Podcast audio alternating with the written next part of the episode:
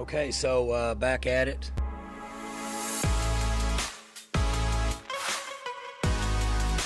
We are back at it. Welcome back to another edition of the Pistols Firing Podcast. I'm Carson Cunningham, joined as always by Colby Powell.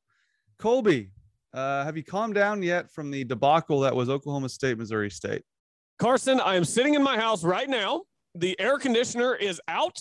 It is hot because it is still summer in September, and somehow my air conditioner is still in better shape than Oklahoma State's run game. So have I calmed down? I would say not entirely. So you're you're sweating already before we started the podcast. Yes, and it's only going to get worse. When's that getting fixed? It's getting uh, hot out there. Yeah, it was actually the furnace that went out, which controls the evaporator, whatever. I don't know. I'm not an H V A C expert, but they ordered the parts, new motor, new blower, new capacitor, whatever. Uh, parts will be in Thursday. They're hoping to get out here Thursday if the parts get in early enough. If not, they'll be out here Friday. We do have like a little portable unit that we're kind of using to keep it manageable, but it's not exactly comfortable. It never fails, right? It's always like mild in the few weeks leading up to football season. And then the first game, it's always like ninety-seven degrees like it was on Saturday. And your A C goes out uh, immediately. So that stinks. Yeah, it was so hot in Stillwater. It's we sit in the west end zone, and I can't imagine not sitting in the west end zone because, I mean, you're oh, in the man. shade for pretty much most of the hot games, unless it's an eleven a.m. kick. Even the two thirty kicks, you usually get in the shade for the second half uh, a lot of the times. If you're not in the west end zone, if you're sitting down on like the east end, you are just in the sun until about eight o'clock at night. And it was so hot in Stillwater. I do not envy those people. Yeah. You get that, that awkward sunburn on just one side of your face that way. That happened to me in the student section when I was in college. So that that's never fun. And it was brutally hot. And that, that turf too, if you ever go down to the field, it's just brutal when it gets that hot. So Uh, lots of things were hot, not, not Oklahoma State's offense, but um, we're going to hear from Chris University Spirit later in the show for the uniform review. So Colby, let's just hop right into it, man. You know, the first drive of the game, I'm sitting there watching on E S P N Plus because I was at the T V station, and, you know, Shane Illingworth comes in, they, they light it up throwing the football. Tay Martin looks like freaking Tylan Wallace, and all is right in the world. And I sat there and thinking, going, my exact thought was, this team's loaded. They have young talent all over the field. This team might be going to Jerry World. Like I, everything I was bullish on coming into the year was coming to fruition. That, that opening drive was outstanding, and it was pretty much downhill from there. But just, you know, Spencer Sanders didn't get to start. There was, you know, a lot of rumors about him with COVID. Clearly those came to fruition. Um, but man, Colby, the first drive looked great. And it just, I, I'm, we can go over what all happened after that, but man, the opening drive was really impressive. The opening drive was really impressive. It, uh, I mean, after sixty minutes, it kind of looked like fool's gold, but the opening drive was really impressive. And that kind of makes me wonder if they came out, you know, with the first drive scripted and everything was good. And then for whatever reason, it just didn't go well after that. But yeah, first drive was great. Tay Martin, who I've been stumping for all offseason, I've, I've said he's going to be the guy. He's going to be the number one. He's going to lead the team in receiving. Uh, he looked great. Everything was awesome. But I don't know, was it almost kind of ominous whenever they drive right down the field and then Alex Hale comes out and shanks the extra point? Was that almost kind of ominous for what was going to take place the next fifty-seven minutes? Yes, it was. And um, again, I, I, I do think an interesting point Brian Keating made on Crashing the Boards, or I think it was Off the Air, but I think he's right about Illingworth. I think that opening drive kind of made him a little greedy throughout the rest of the game. You know, he missed some some deep balls. He was kind of going for the jugular after that first drive instead of just kind of taking it what the defense gives him and sustaining drives. And so I do think there was a little bit of that, Colby, to you, to where it looked like Illingworth after that first drive, everything clicked, everything, he hit every pass, and it just kind of felt like he was trying to be Mason Rudolph and, and hit the deep ball every time. Yeah, I don't I don't know about greedy as much as, I mean, I I look, I don't want to just slam Shane Illingworth all day, but I just thought he was inaccurate. A lot of the game, I just thought he was inaccurate, especially on the deep ball, because they threw a bunch of deep balls. Many of them were underthrown. You had the one pass interference on Tay Martin in the corner of the end zone. That pass interference existed because the ball was massively underthrown. Uh, so the defender ran through Tay Martin as he tried to come back. There was another one that was underthrown. Uh, the interception that he threw. He, here's what the problem was with the interception that he threw. Yes, it was a bad read. It was a bad throw. It never should have gone there. The play before, easily could have been intercepted if the defender would have been looking at the ball instead of Brennan Presley. The play before was a deep ball that he threw into double coverage. Had the ball been on target, it would have been under- intercepted. Fortunately, he overthrew the receiver in the end zone by about five yards. Otherwise, the only guy there to catch it would have been Missouri State's safety. So I just thought, particularly on the deep balls, Shane Illingworth was mostly inaccurate throughout the night, and it just – they were taking a lot of deep shots and getting themselves in third and long situations, especially with the inability to run the ball. And I just, I didn't really think it was there for Illingworth on Saturday. First drive was great. I mean, after that, it was pretty much one touchdown drive the entire rest of the game for the offense. I know they scored two more touchdowns, but Missouri State handed them one by fumbling a snap. And then L D Brown took it eleven yards uh, on a, on a draw play uh, to the end zone. So uh, really Shane Illingworth led an opening touchdown drive and then pretty much let them down the field one more time the last fifty-six minutes of the game. Yep. I mean, there was, after that first drive, I was like, man, we might have a quarterback controversy. But it's clear that this offense needs Spencer Sanders' legs, because, Colby, I think the number one, you know, takeaway from this game is the fact that Oklahoma State could not run the football whatsoever against a Missouri State F C S opponent. I mean, they averaged one point nine yards per carry. You know, I was bullish on the young playmakers at receiver, which we'll get to, and I was bullish on the offensive line. I thought the offensive line would be better this year, and it was terrible. It was absolutely terrible against Missouri State. And that's that's an you talk about bad omens and, and ominous with the extra point shank. I mean, if you can't run the football against Missouri State, that does not bode well at all for the remaining portion of the schedule, the remaining season you have in front of you, when you're going to be relying on, on Sanders running around and, and throwing deep balls if you can't run the football. So I, for all the talk about the offensive line and, and the four running backs, that was a clear, clear weakness on Saturday. Carson, twenty-eight rushes for fifty-four yards, and the longest run of the game came on a reverse to Braden Johnson. Braden Johnson went thirteen yards on a reverse. thirteen felt like fifty in the game against mighty Missouri State on Saturday. So you take away the thirteen on the reverse, because that's not true run game. That's misdirection. That's twenty-seven carries for forty-one yards. L D has fifteen carries for thirty yards. That includes an eleven-yard touchdown. I just... It was so bad. I could not believe it. I was sitting next to my dad in the stands, and I just, I felt like a broken record. I kept repeating myself. I kept just saying, we can't move Missouri State off the line of scrimmage. Missouri State. Did Missouri State sell out to stop the run? Yes, they did. Do I care? No, I don't. They're Missouri State. The offensive line should be better than it has been in the past. Gundy talked yesterday about how seemingly there was always just one breakdown on the line, and it wasn't always in the same spot. Sometimes it was on the left side, right side. Sometimes it was at center. There was just always a breakdown on the offensive line, and I'm sorry, but we've just heard this story too many times where for whatever reason, those five just can't get it together, and I'm sorry, but twenty-eight for fifty-four against Missouri State is not only unacceptable, I think it's incredibly ominous looking toward the rest of the season whenever you look at some of the offensive lines in the past that have really struggled to run block, some of those early Mason Rudolph lines that really struggled to run block. And Spencer Sanders will help that a lot, but he won't just totally change everything. Uh, now, when he's in there, the, the guys on the edge have to be honest. I think it's pretty obvious after Saturday uh, that this team is heavily reliant on Spencer Sanders, how good he can be this year, how much he's improved from a year ago, uh, how available he's going to be throughout the season. Uh, I think that this team is going to rely very heavily on one guy throughout the entire season, because the offense that we saw Saturday night, that offense just is not going to get it done top to bottom.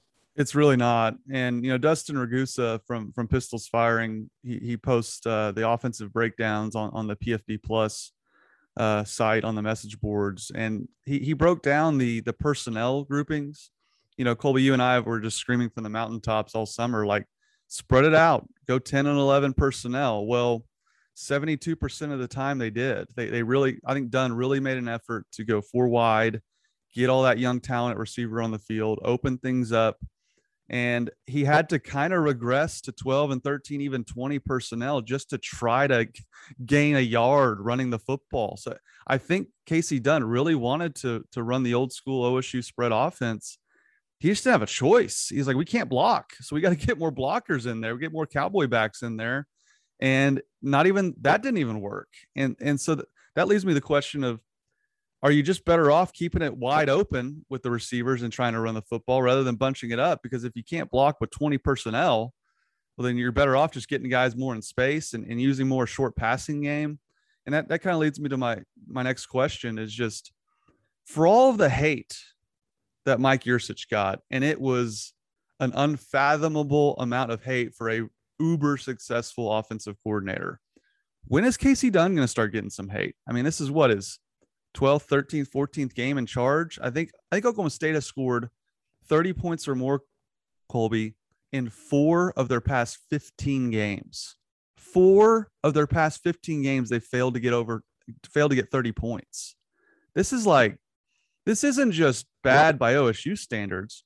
It's bad by twenty twenty-one offensive college football standards. And, and when is Casey Dunn going to start getting some criticism? Because it's time. Th- this offense has looked terrible ever since he's been the O C. Yeah, it's, you know, this Oklahoma State offense, I know that things have not been normal. I know that COVID happened. I know that things have been weird. It's just been weird. That being said, this is probably the worst stretch of offense that we have seen in the Mike Gundy era, maybe since that first year, maybe where he took over and he was changing things out. But after that, I mean, pretty much since, uh, let's say since Zach Robinson took over, was that, was that fall of oh seven that Robinson took over, Carson? Yes. Yeah. I mean, basically since fall of oh seven, I really can't think of a more inept Oklahoma State offense pretty much all around than what we've seen uh, since the beginning of last season. And, you know, Spencer's had his problems with turnovers, but obviously they need him because he's kind of the machine that makes things go. It's, you know, I had a uh, a guy sitting behind me in the stands on, on Saturday, and I think I made a comment to my wife or my dad, somebody, and I was like, you know, I really hope Spencer Sanders is back next week because this offense is struggling, and I don't know uh, – what this offense looks like if he doesn't come back pretty soon.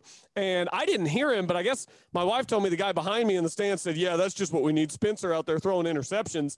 And, and look, I totally understand that not the entire fan base is totally bought in on Spencer Sanders, but if I have to choose between four or five touchdowns and one interception or uh, fewer interceptions and a whole bunch more punts, give me the guy who can move the ball. I, I don't need to watch the punter all season, and I just have a feeling that's what it's going to be uh, with Illingworth. But, I mean, like you said with Dunn, for whatever reason, it just hasn't worked. Whatever he's dialing up, it's not confusing the opposite side. It looks bland. It looks vanilla. The middle of the field in the passing game, for some reason, has just ceased to exist. It's a lot of go routes. It's a lot of fades. It's a lot of outside stuff. Very little in the middle of the field. Very little use of cowboy backs or tight ends. Um, it just has seemed very vanilla, not only in week one against Missouri State, Missouri State, but last year felt very vanilla as well. So I think it's a big year for Casey Dunn because uh, I'll, I'll say this, if, if this season offensively goes like last year did, if there are games where your defense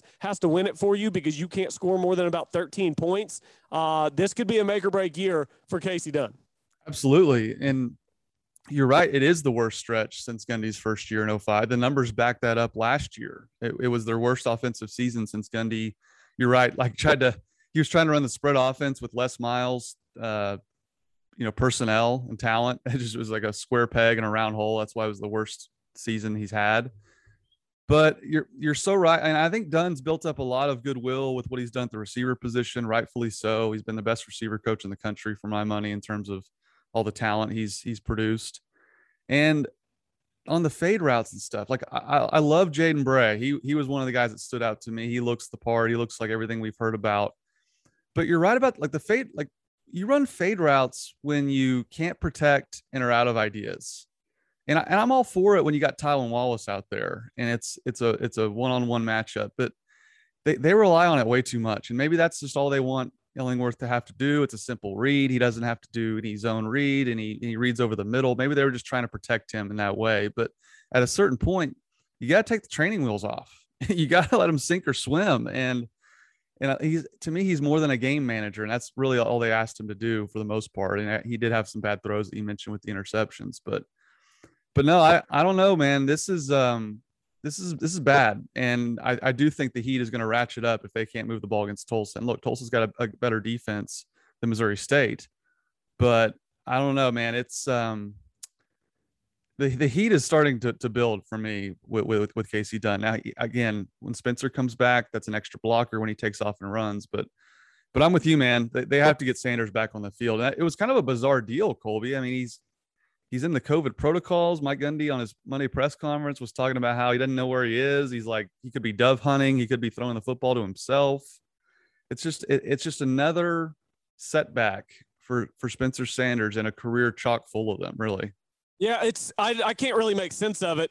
Um, do we know if he has or had COVID or if he's just in the protocols? Do we know that? I don't I don't think I don't, we, we do. don't we don't have any clarity. And Gundy was very tight-lipped about it. So he didn't want to talk about injuries, even though that's not really an injury, but I guess it, it counts if you're out. But uh, he didn't really shed a whole lot of light on it. But he did he did say he expects Sanders back in a couple days, and that was on Monday. So I would hope he gets back sooner rather than later. They got to put in a game plan that's going to work against Tulsa, because the one they had against Missouri State was was an abomination. And Colby, I mean, as bad as the offense was, the defense played really well. Now, they gave up some stuff, which you're going to do over the course of a, a full football game. But th- to me, it was just like deja vu from last year, where the defense time and time and time again gets put in horrible positions and time and time again comes through and gets a big stop to preserve a lead and really preserve a win. I mean, Missouri State was thrown into the end zone at the end of the game to, to tie it up, and, and Bobby Petrino said he's going to go for two and try and win the game. So you got to give your you got to give a lot of credit to this O S U defense. As bad as it was on offense, this defense to me is as good as advertised.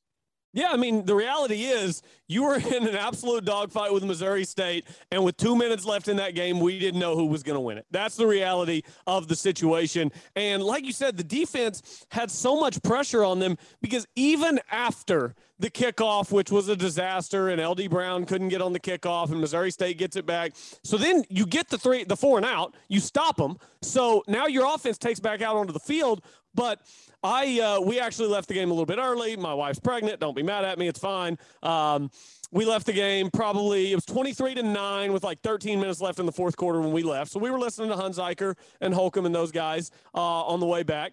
And I knew that they had three timeouts. And Carson, my confidence level that Oklahoma State was going to be able to get one first down to ice the game was, it, it was almost at a zero. Did, did you have any confidence that the offense was going to get one first down and seal the game?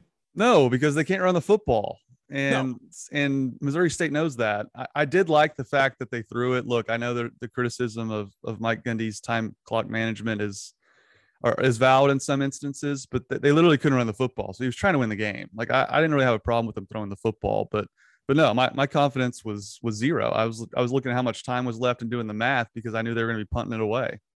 Yeah, no, I, I couldn't agree more. I liked the decision to throw the football, and it sounded like it was a miscommunication from Braden Johnson and Shane Illingworth. Braden Johnson beat his man off the line, and then he stopped his route because he was open. Illingworth thought he was going to continue his route. It didn't work, incomplete, and they have to punt it away. But then again, your defense now twice in the last two and a half minutes of the game is put in a situation where you either get a stop or, and, and you don't have to get a stop on three downs. You got to get a stop on four downs, obviously.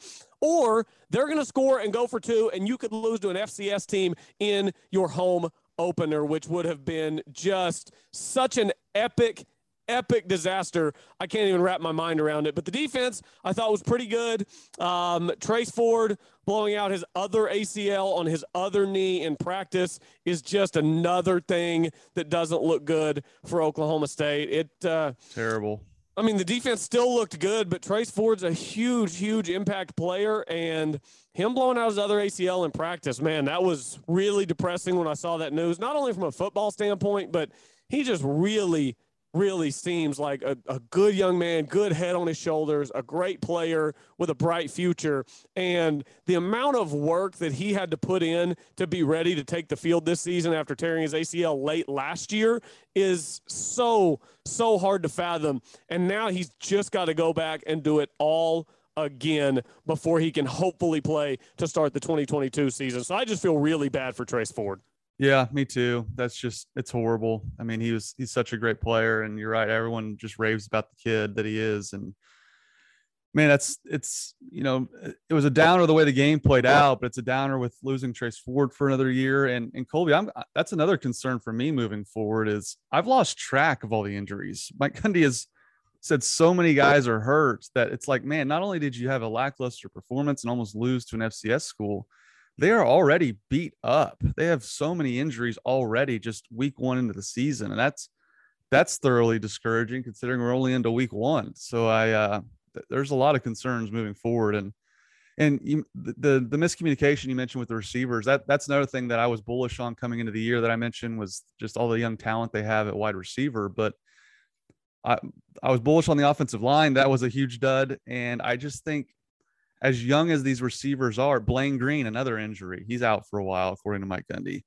Um, it doesn't appear with all the youth on the receiving corps that there's much chemistry. Now, this was Illingworth. This wasn't Sanders, I grant you. But I, I have to think even when Sanders is in there with all these young players playing for the first time, it's just not going to be as seamless with the receiving corps and the passing game. That that that's a huge concern for me moving forward as well. Yeah, I think so too. Like you said, Blaine Green was supposed to be the guy out there. Now Bryson Green was out there. Uh, whenever they were announcing his name over the, the P A, I was like, hold, is that Bryson? Because I thought Blaine was, and I went and checked the depth chart, and I was like, okay, something must have happened. I mean, not only that, you had uh, Tay Martin, looked like he rolled an ankle. Tay Martin was a little hobbly in that second half. Yeah, he um, was. You don't, I mean, you don't know if that's going to linger. You don't know what that felt like whenever he woke up Sunday morning. And I'll say this, Carson, should Oklahoma State run over Tulsa? Absolutely they should. Tulsa's not a good football team. They lost to an F C S program in week one.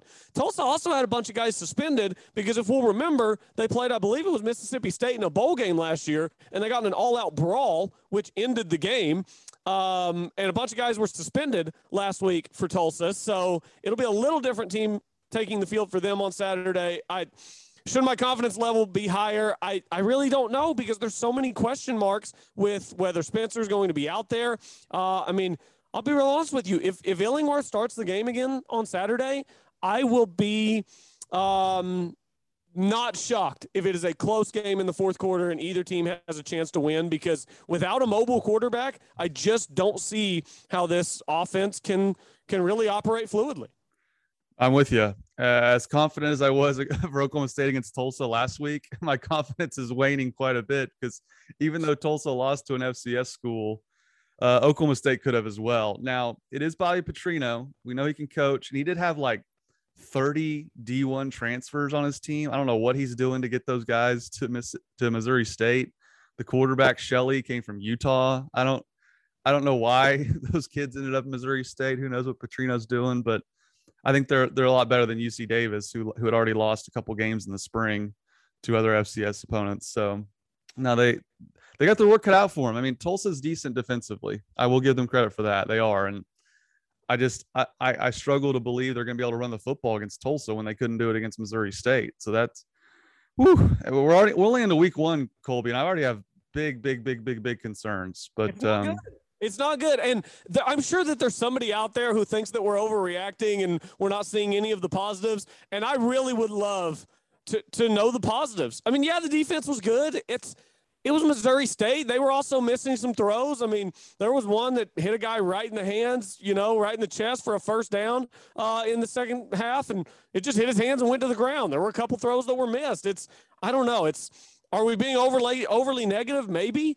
But I think the performance Saturday, combined with the fact that we don't know if Spencer Sanders is healthy or if he's had COVID, we don't know if he's just in the protocol. Uh, we don't know his vaccination status, which, you know, you can have your own opinions, but if you're not vaccinated, then you are going to have less of a chance to be on the field for your team. That's just, that's not my opinion. That's a fact based on the COVID protocols that are in place. If you're not vaccinated, you have less of a chance to be on the field week in and week out on Saturdays. So I, it, are we being negative? Yes. Is it warranted? I, I think so. Yes, because there are a lot more question marks uh, than there are answers at this point. Can they get Brennan Presley the football? This is my last thing before we can move on. Uh, but no, apparently. Like he's, your most electric player you have, and whether that's, you know, jet sweeps or, you know, the reverse with, with Braden Johnson were, I mean, you got to get the football in your playmakers' hands. And they did a great job of that early with Tay Martin, who's just, you're right. Just God, he looked awesome. He was just mossing dudes. And the touchdown he caught, he got interfered with big time and still caught it. Uh, got interfered with later in the game too. But I just, that's, that's one of my biggest takeaways too, is, you know, Dominic Richardson doesn't get a carry. I mean, for, for a running game that was non-existent, and, you know, Gundy talked up how he had four running backs, you know, L D Brown wasn't getting it done. Like, can you not throw in Dominic Richardson, get him a carry or two? And can you not get the football to Brennan Presley? I just, I've talked about this for years about how underutilized some of their skill players have been, Tay Martin, especially last year, but uh, they better be getting the football into, into Brennan Presley's hands next week, or they're going to have some s- similar struggles. Yeah, a couple things that you touched on there. Number one, I think that we got a very clear picture of what the running back situation is. It's L D as the one, it's Jaylen Warren as the two, it's Desmond Jackson as the three, and it's Dominic Richardson as an insurance policy. That's what, what I was uh, seeing on Saturday. Um, as far as receiving goes, Brennan Presley touched the ball four times, four catches for sixty-eight yards. Uh, he also had three punt returns, one kickoff return. Uh, none of those were too crazy. The kickoff return got out to like thirty-six, I believe. But, I mean, four touches, four touches for Brennan Presley when nothing is going right. I mean, I understand sometimes early in the season teams try to be intentionally vanilla and not give too much away. You were really in a battle with an F C S school. I just can't see why things were not uh, opened up a little more in the second half. And I don't know if opened up is even the right word because they were taking some deep shots, but there was no creativity whatsoever. I mean, it was just very bland. It was hand it off, two yards, throw a go route, throw a curl. It was just, it was very bland. There were no efforts to get the ball in Brennan Presley's hands in creative ways. We saw one reverse all game, and it was the longest rush of the game for Oklahoma State when they went misdirection. I mean, what's wrong with trying to uh, to fool your opponent into thinking you're going one way and then you go the other way? I, it, it works so often, and you run it one time all game. Uh, I don't know. They just didn't seem like they were doing very much to keep Missouri State off guard. It seemed like they lined up very much in a standpoint of we're better than you are. We're going to beat you off the ball. We don't have to get creative. And even when that wasn't working, I didn't see the creativity come. So, uh, yeah, a lot of problems. And one of them is the inability, again, to get the ball into the hands of one of your best playmakers. It's scary to think what O S U's program would look like without Jim Knowles and what he's done on defense, because the offense is just a total quagmire. You're right. Uh, let's get to bullets and B Bs, uh, Colby. This is our our first uh, bullets and B Bs segment of the, of the football season. It's where we give out, you know, positive helmet stickers, negative helmet stickers. Uh, I'll kick us off with with a bullet. I freaking love Malcolm Rodriguez. He he's become one of my favorite players in a long time at Oklahoma State. I think he leads the country in tackles now after week one. There was a period of time where Uh, Missouri State had a crackback blocker coming at him from behind. The guy got penalized for it, but Rodriguez catches him out of the corner of his eye right before he's about to get laid out, and like gives it back to him as he's getting hit, to where they both go toppling down. The guy is just tough as nails. He's fast. He's a sure tackler. And I tweeted out this this clip uh, from Matt Littleton. Uh, he noticed Malcolm Rodriguez did a hip toss. He, he absolutely launches this Missouri State offensive lineman who outweighs him by seventy-five pounds and just hip tosses him with ease, just throws him around like a rag doll.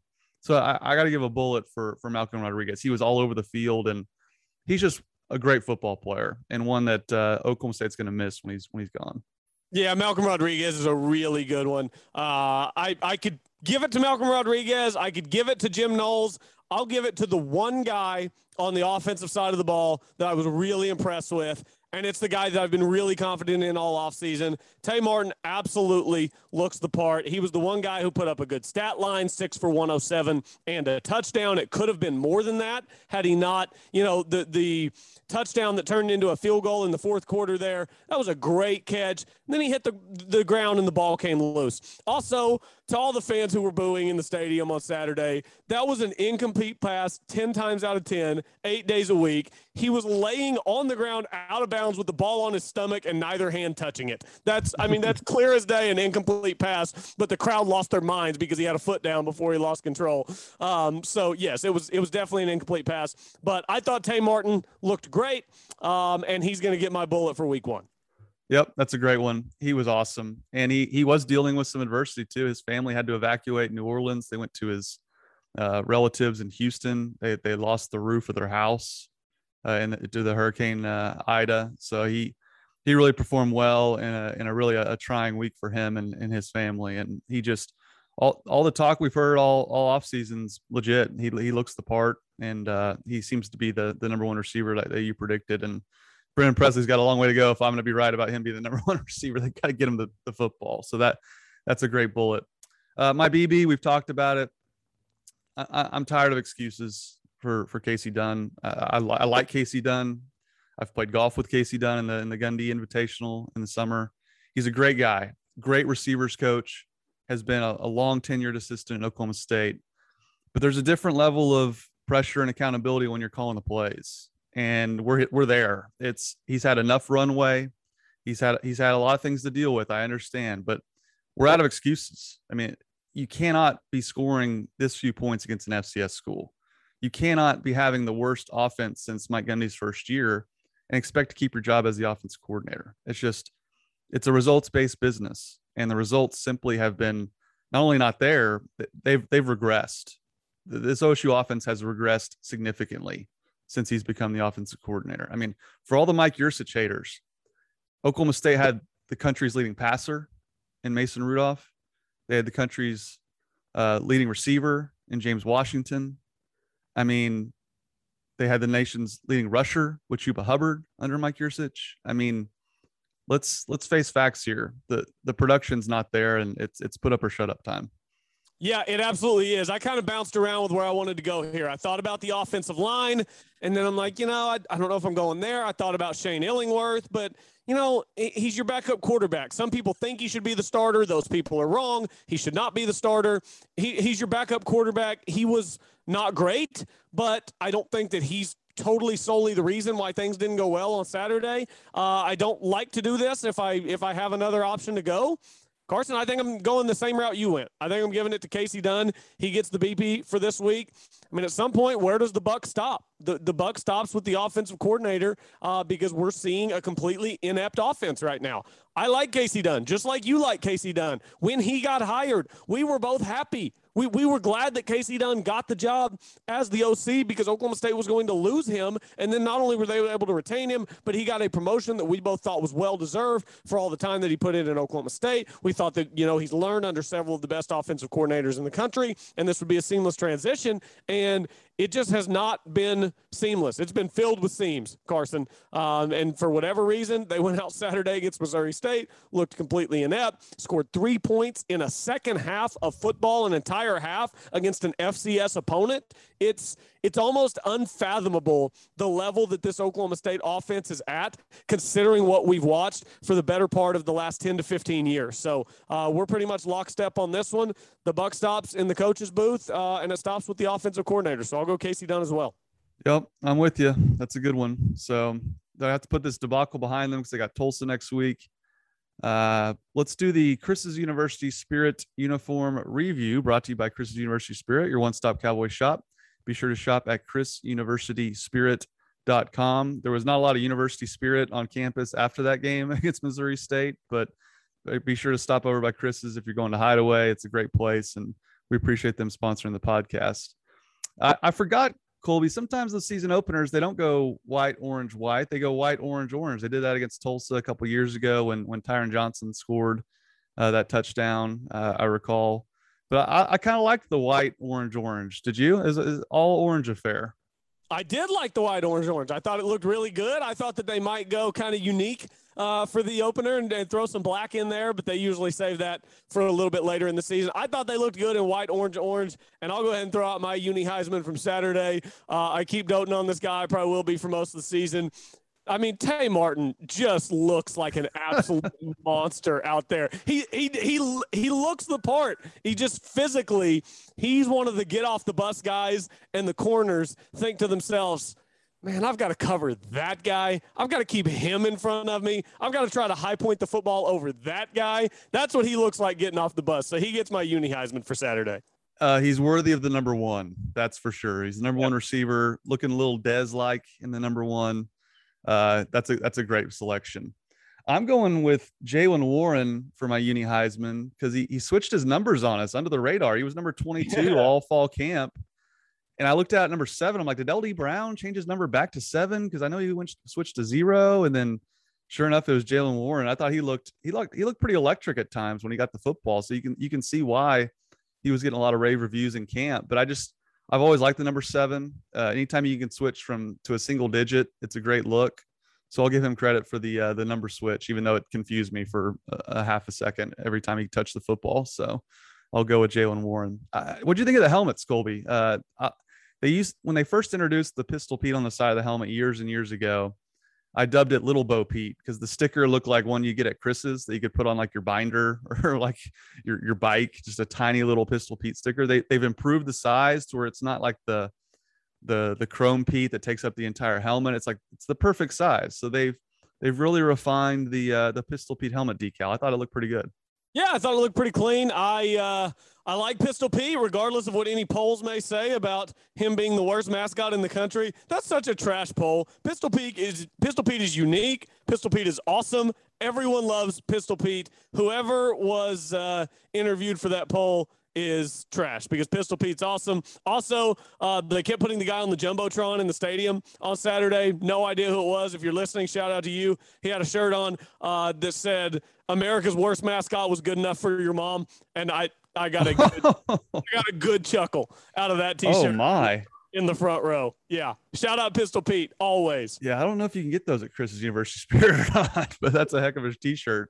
I think that was uh, custom made. That poll was so, and look, K O C O, I think, is the one that, that put it out on social media that had to, had to go viral. But I didn't read, I didn't read the details, but someone tweeted at me that the details were like, they pulled like a tiny percentage of people in like one state or something like that. It wasn't even like a, a real national poll. So it was very, very misleading because everyone knows Pistol Pete's awesome. What you're telling me is that they went to Norman on the first day of classes and they interviewed four freshmen and asked them what the worst mascot in the country was. And they were like, Pistol Pete. Yeah. And to be clear, Channel five didn't run this poll. They just, they ran the story that included the poll. So yeah, I, that, that must've been where they, where they polled them. So, all right, Colby, uh, one more thing, I guess. Mike Gundy talked a lot about on Monday, the, the conference realignment news, and he kind of hit on what you and I've talked about with Nebraska, how getting away from Texas has really hurt them. And I believe Marshall Scott posted the stat. They had twenty-three Texas players when they left. Now they have ten. And Gundy just talked a lot about how that's hurt Nebraska. And, and he, he talked a lot about just how he thinks Oklahoma State's going to be okay with, uh, with conference realignment, which I agree with. And as I said last week, this new Big twelve, whenever it comes to fruition, is already better than the Pac twelve. Because speaking of B Bs, I'm gonna give a B B to the Pac twelve, who went six and six. Uh, Washington lost to like Montana, uh, Kansas State freaking dump trucked Stanford, embarrassed them. I can go on and on, but they went six and I got six. It right here. I got it right here. Kansas State beats Stanford twenty-four to seven. Purdue beats Oregon State thirty to twenty-one. Montana beats Washington thirteen to seven. Nevada beats Cal twenty-two to seventeen. B Y U beats Arizona twenty-four to sixteen. And Utah State beats Washington State twenty-six to twenty-three. And Oregon barely escapes Fresno State. The Pac twelve is fine, Carson. They are fine. They need to do nothing. They're just going to sit on their hands and be, be haughty and hoity-toity and continue to play irrelevant football. So again, I, for all the people that were concerned about the Big twelve losing their Power Five status, and I was too, I think adding these four teams uh, solidifies things. Now it might be a holding pattern for the next three, four years and something else happens, but there's no way that they're going to be viewed lesser than the Pac twelve. I mean, and look, that's before I even get to the A C C, who's Clemson and a bunch of nobodies. So I, I think the Big twelve will maintain their status as a Power Five, which is really all you could ask for in this. And, you know, adding B Y U, I didn't realize this. B Y U is going to have the biggest stadium in the conference. I think they have sixty-five, sixty-six thousand people in their stands. So that that's a legitimate add. And I, I like all the other schools as well. So, uh, yeah, so, so for the record, they're going B Y U, Cincinnati, Houston, U C F, Tulane, and Missouri State, right? uh, Tulane looked pretty solid. Uh, so Missouri State, but no, I don't think they're going to add them anytime soon. uh, Could you imagine yeah. if O U would have lost that game? I mean, for all the hype they've had all year. Carson, O U and O S U both had their defenses on the field inside three minutes to go in the game, needing a stop to win the football game. It was the most bizarre Saturday for Oklahoma and Oklahoma State. It and, and both had big leads. Oklahoma State was up uh, twenty to nothing in the first half. Oklahoma had a big lead that they tried to throw away to Tulane. They even let them recover an onside kick. I mean, it was just – it was a complete disaster. Both state schools could have lost games in which they were favored by thirty or more points with two minutes to go in the fourth quarter. It was a weird Saturday. Yeah, and Oklahoma was saved by their kicker. He broke a record. He was the first college kicker ever to kick three fifty-plus yarders. And if they didn't have that, who knows what would have happened. So, yeah, yeah, you're right. It was a crazy opening weekend. Hopefully Oklahoma State looks a little better. By a little, I mean a lot better against Tulsa next week or this weekend. And uh, Colby, we'll, we'll get back with you on Thursday or Friday to, to preview uh, O S U Tulsa. Sounds good. We'll see, uh, we'll see how optimistic we're feeling come into the week. Go Pokes.